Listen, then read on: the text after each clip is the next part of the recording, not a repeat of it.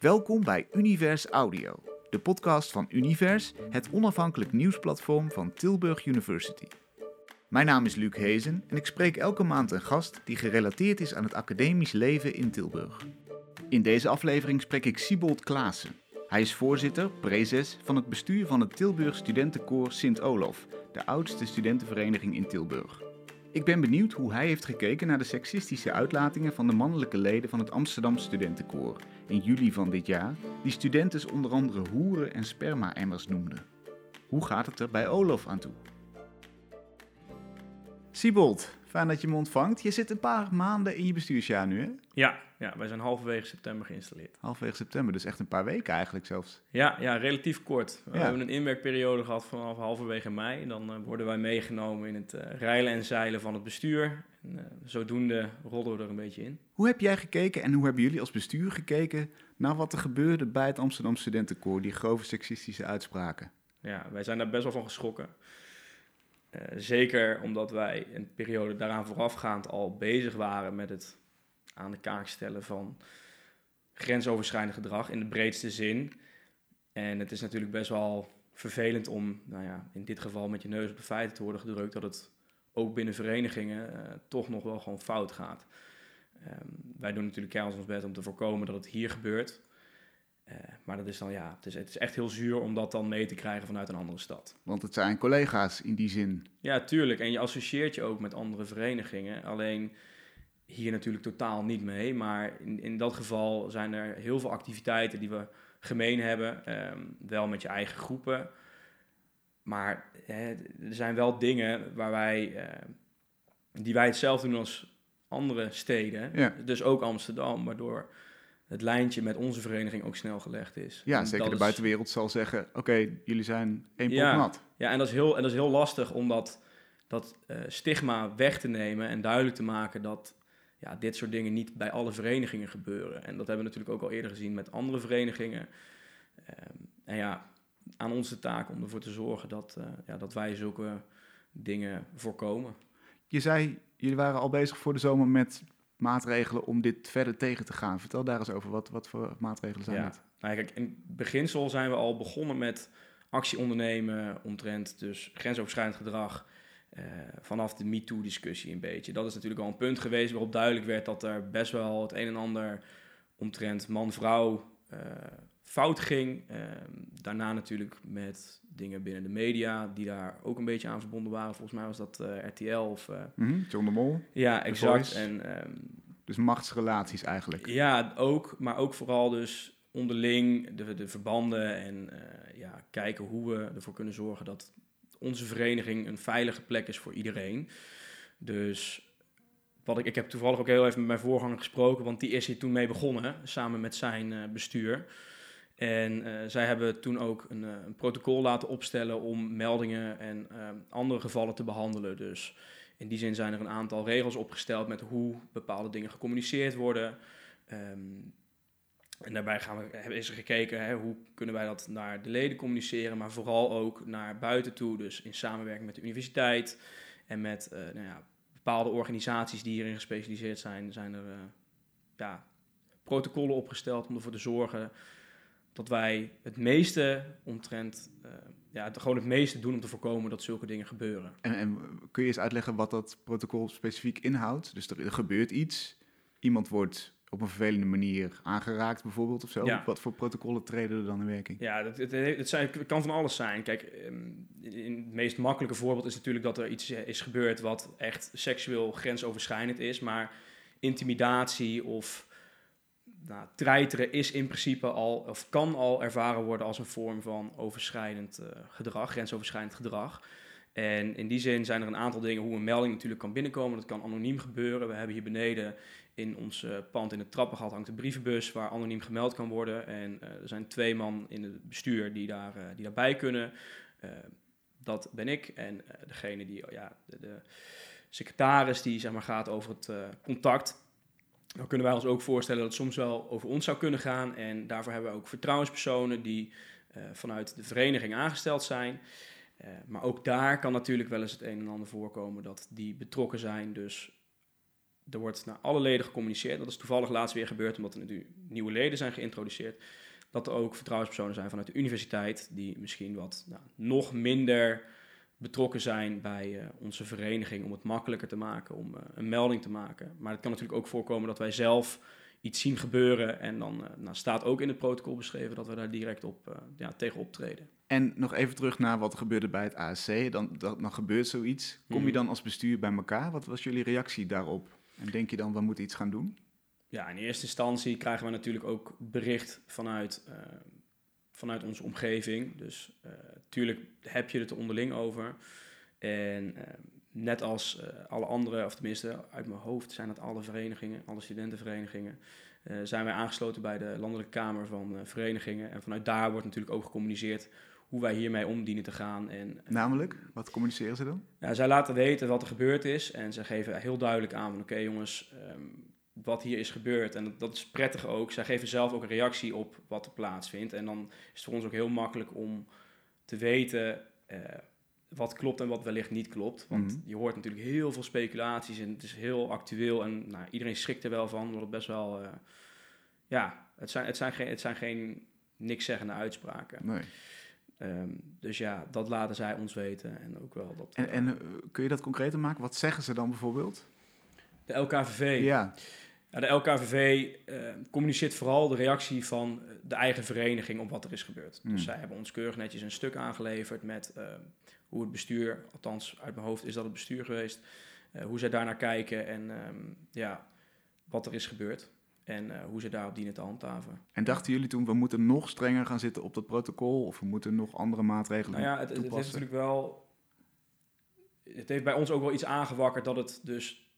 Ja, we hebben, wat ik al zei, we waren er al mee bezig. Maar Ja. zoiets maakt wel duidelijk dat, dat je ervoor moet zorgen dat het waterdicht is en dat je misschien nog verder moet denken. Dus nu ook weer. ehm, ik, ik ontving laatst een bericht eh, of wij eh, onderdeel wilden, of tenminste deel wilden uitmaken van een bepaalde campagne. Eh, die campagne heet eh, Ben je oké? En dat gaat voornamelijk ook over grensoverschrijdend gedrag. Ehm, dus ja, da- da- daar stappen wij eigenlijk direct op in. Hmm. En dat loopt nu. Dus ik ben ook wel blij dat. En dat is voor ons wel prettig, omdat we natuurlijk jaarlijks doorwisselen. Dat we ook een- zo'n landelijke Kamer van Verenigingen hebben die ons helpt bij het ja, oppakken van dit soort problemen. Dus er is een klachtenprotocol. Hè, als iemand een melding maakt, Mhm. wordt dat serieus onderzocht. Ofwel bij jullie, ofwel bij vertrouwenspersonen bij de universiteit. Ja. Zit er ook nog een cultuurverandering in? Ik kan me ook voorstellen dat je denkt, ja, we, we hebben hier te maken met tradities die, laten we zeggen, tientallen jaren al gevormd zijn. Zijn Mhm. er tradities waarmee jullie hebben afgerekend? Waarvan jullie zeggen, nee, dit was in het verleden misschien leuk, of misschien toen ook al niet meer, maar in ieder geval nu niet meer. Nou ja, kijk, Olaf is, al, is eigenlijk tegelijk opgericht met de universiteit destijds. De, de Handelshogeschool. En eh, destijds waren aan de universiteit alleen nog maar mannen. Ja, alleen mannen werden toegelaten. Dus ook bij de vereniging zaten alleen maar mannen. Nou, dat is, na verloop van tijd is dat natuurlijk veranderd. En toen, eh, toen werden ook gewoon vrouwen toegelaten bij Olaf. En ik moet heel eerlijk zeggen dat ik altijd het idee heb gehad dat... Ik zit natuurlijk sinds, ik sinds, sinds 2019 bij de vereniging. Dus voor mij is de eh, situatie altijd hetzelfde geweest. Er zijn eh, nou, ongeveer 40% is vrouw, ongeveer 6% is man. En dat ligt ook wel in lijn met de, eh, ja, de studieverhoudingen in, in eh, Tilburg bij de universiteit zelf en andere HBO's en eh, nou, alle hogere opleidingen hier in de omgeving. Er is denk ik wel een verandering geweest van cultuur, maar niet zozeer de tradities aan zich. Die tradities die zien ook niet in mijn ogen echt op die, op die verhouding tussen mannen en vrouwen. De tradities zijn best wel breed gedragen. Maar ik denk dat het grote voordeel van onze vereniging ook is dat wij niet, wij hebben niet de, de lochten van een eh, ja, vereniging van 2000 of misschien wel meer leden. Wij, zijn, wij zitten ongeveer op de 750 actieve leden. Dus eh, dat Brabants ons kent ons zit er heel goed in, waardoor we ook ehm, zo'n cultuurverandering op een, op een juiste manier kunnen doorvoeren. En er ook echt voor kunnen zorgen dat het in de kern goed wordt doorgevoerd. Eh, zeker de afgelopen jaren is het vooral duidelijk geworden wat er nodig is om ervoor te zorgen dat iedereen zijn of haar plek binnen de vereniging op een veilige manier kan krijgen. Ik denk alleen niet dat dat eh, direct terug te koppelen is aan tradities die wij bijvoorbeeld echt, echt weg hebben moeten doen. Of ervoor hebben moeten zorgen dat er eh, rigoureuze veranderingen zijn doorgevoerd. Mm. Tuurlijk, je merkt wel, ook bijvoorbeeld afgelopen kennismakingstijd, ehm, hebben wij er wel voor gezorgd dat er een, een, een lezing werd gehouden over seksueel grensoverschrijdend gedrag. En het is vooral ook vanuit het vorige bestuur gekomen dat zij wel zeiden van oké jongens, we moeten meegaan met de tijd. En het is echt belangrijk dat zij op zo'n moment al worden ingelicht met uh, nou ja, hoe wij ermee om willen gaan en hoe wij ervoor willen zorgen dat zij zich veilig voelen en dat iedereen binnen de vereniging ook zijn of haar plek heeft. En hoe concreet is dat? Kun je wat voorbeelden geven? Want de klachtenregeling heb je net uitgelegd, Mhm. maar zeg je ook tegen mannelijke leden van dit kan wel, dit kan niet bijvoorbeeld? Hoe, hoe En specifiek tegen mannen dan? Nee, ik denk, ik denk het zijn alle, alle informatie die we uitdragen gaat wel gewoon naar alle leden. Het is, we, maken geen, we willen ook geen onderscheid maken natuurlijk. Iedereen moet hier gelijke kansen krijgen. En in mijn ogen is dat ook wel echt zo. Iedereen binnen de vereniging kan op zijn of haar manier betrokken raken. Is bijvoorbeeld in ons beleid ook een van de kernpunten, is dat wij ervoor willen zorgen dat, ehm, dat leden allemaal hun eigen inspiraties en doelen in hun leven ook kunnen delen met ons en ervoor kunnen zorgen dat we als vereniging groeien en nou ja, het beste in elkaar naar boven halen, om het zo te zeggen. Ja, tegelijkertijd weet je natuurlijk dat meestal het grensoverschrijdend gedrag van de kant van mannen komt ten aanzien van vrouwen. Ook zeker eh, naar aanleiding van de incidenten waar we het over hadden. Mhm. Hoe zorg je er nou voor dat je een groep mannen... Ik heb zelf ook bij een vereniging gezeten, dus ik ken de cultuur. Op een gegeven moment maakt iemand een grap die leuk is. Iemand anders die minder humor heeft, wil ook een grap over maken. En die gaat wel een lijn over. Dan wordt er misschien gelachen, wordt het weggelachen. Hoe verander je die cultuur? Die, die mannelijkheid, zeg maar. Waar we, dat kan ook voetbalkantines gebeuren, dat kan overal gebeuren. Maar ook dus bij verenigingen. Hoe verander je dat?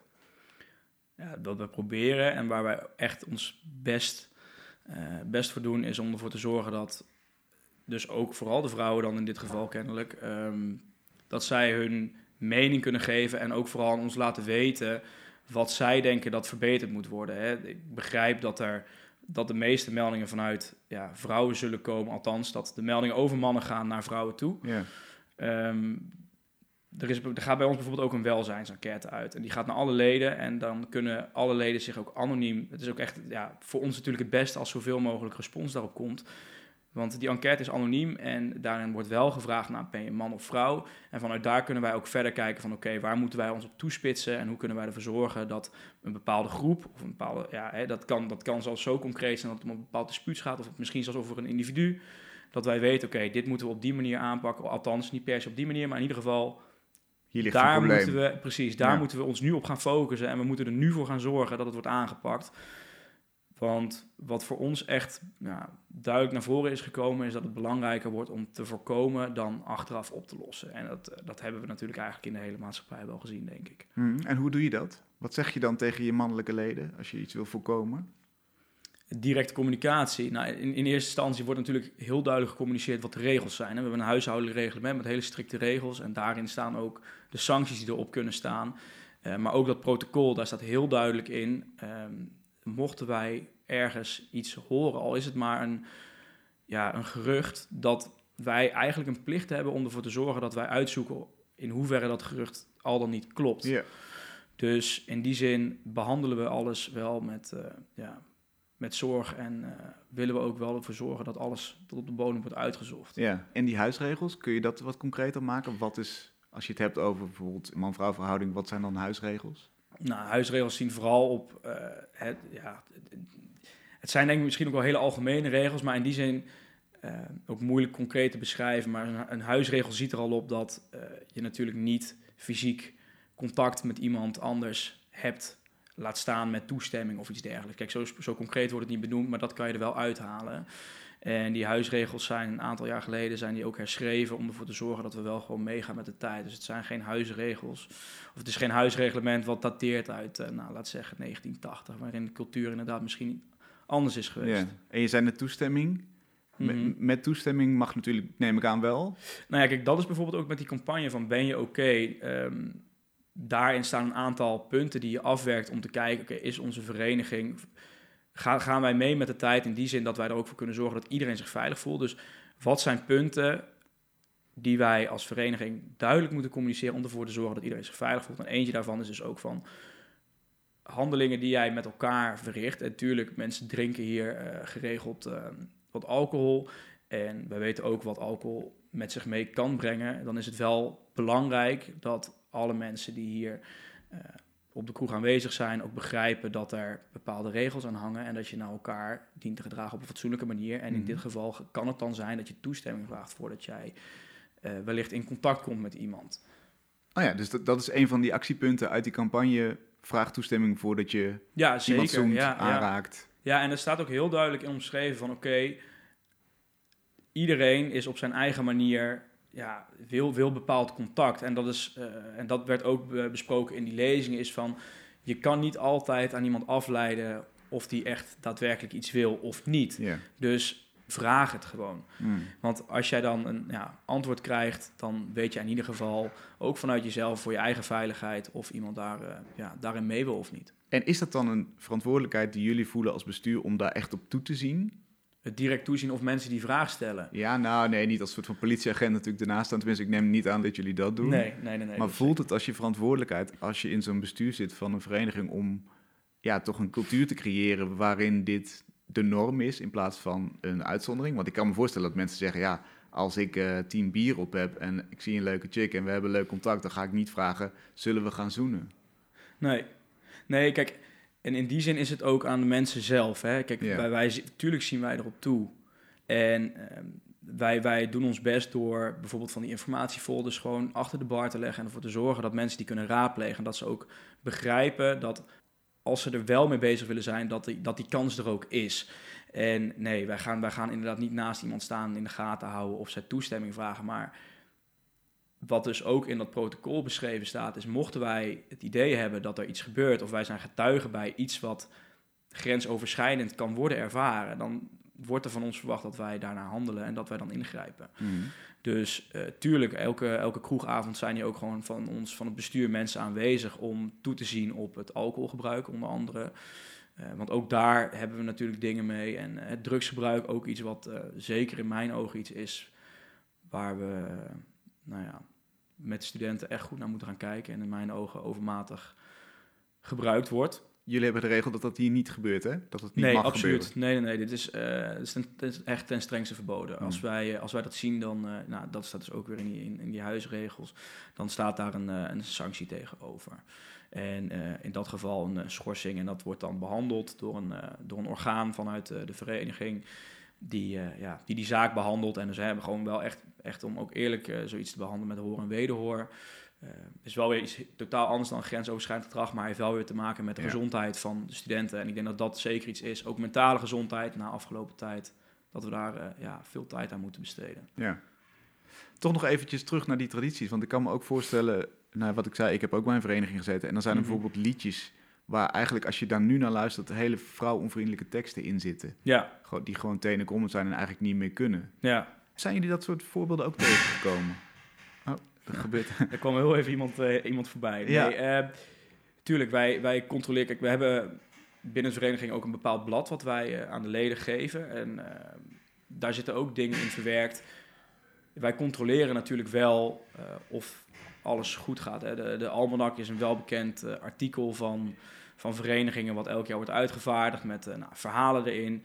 En daar wordt wel eens in gegrapt, maar wij letten er zeker op of daar eh, teksten in staan die eh, nou ja, als grensoverschrijdend kunnen worden ervaren. En die, Hmm. ja, die laten we er dan wel uithalen, ja. Zijn er wel eens incidenten geweest waarvan jij dacht, nu is het, ofwel dit jaar of in de afgelopen jaren, echt over de schreef gegaan qua seksisme? Nee. Nee, we hebben, ik heb sowieso nog wel even gekeken of er, er- want wij documenteren dus ook alle meldingen en tot nu toe is er geen melding geweest bij ons van dusdanig seksueel grensoverschrijdend gedrag dat wij, eh, ja, dat we daarop moesten, moesten ingrijpen. Het prettige is ook wel dat we dit in samenwerking doen met de universiteit. Dus zodra wij een melding krijgen, communiceren wij dat gelijk met de universiteit. Om er ook voor te zorgen dat wij niet als enige hè, daarmee bezig zijn. En ja, een universiteit is toch wel gewoon een professionele organisatie. ehm, die daar goed bij kan ondersteunen. Ja. Maar eh, ja, nee, in, in, in incidenten die echt de scheef over zijn gegaan, nog niet. Nee. En dat proberen we ook echt zo te houden door dus te stimuleren dat wij het gedrag voorkomen en niet oplossen. Kun je misschien een beeld schetsen van hoe de vereniging er anno 2022 bij ligt? Of wat, wat jullie toekomstbeeld is voor hoe je op dit vlak met elkaar omgaat? Ja, een beeldschetsen vind ik altijd lastig, maar ik denk dat, uh, dat wij als vereniging uh, vooral ook progressief moeten blijven en uh, een voorbeeld moeten zijn in ja, ervoor zorgen dat het welzijn van de, van de studenten en van onze leden voorop staat. Alles wat wij hier doen is, is om plezier te hebben en om ervoor te zorgen dat iedereen zich persoonlijk ontwikkelt, maar op nummer 1 staat uh, vooralsnog gewoon veiligheid van alle leden. En um, het is daarom uiterst belangrijk dat we daar ook wel mee bezig blijven.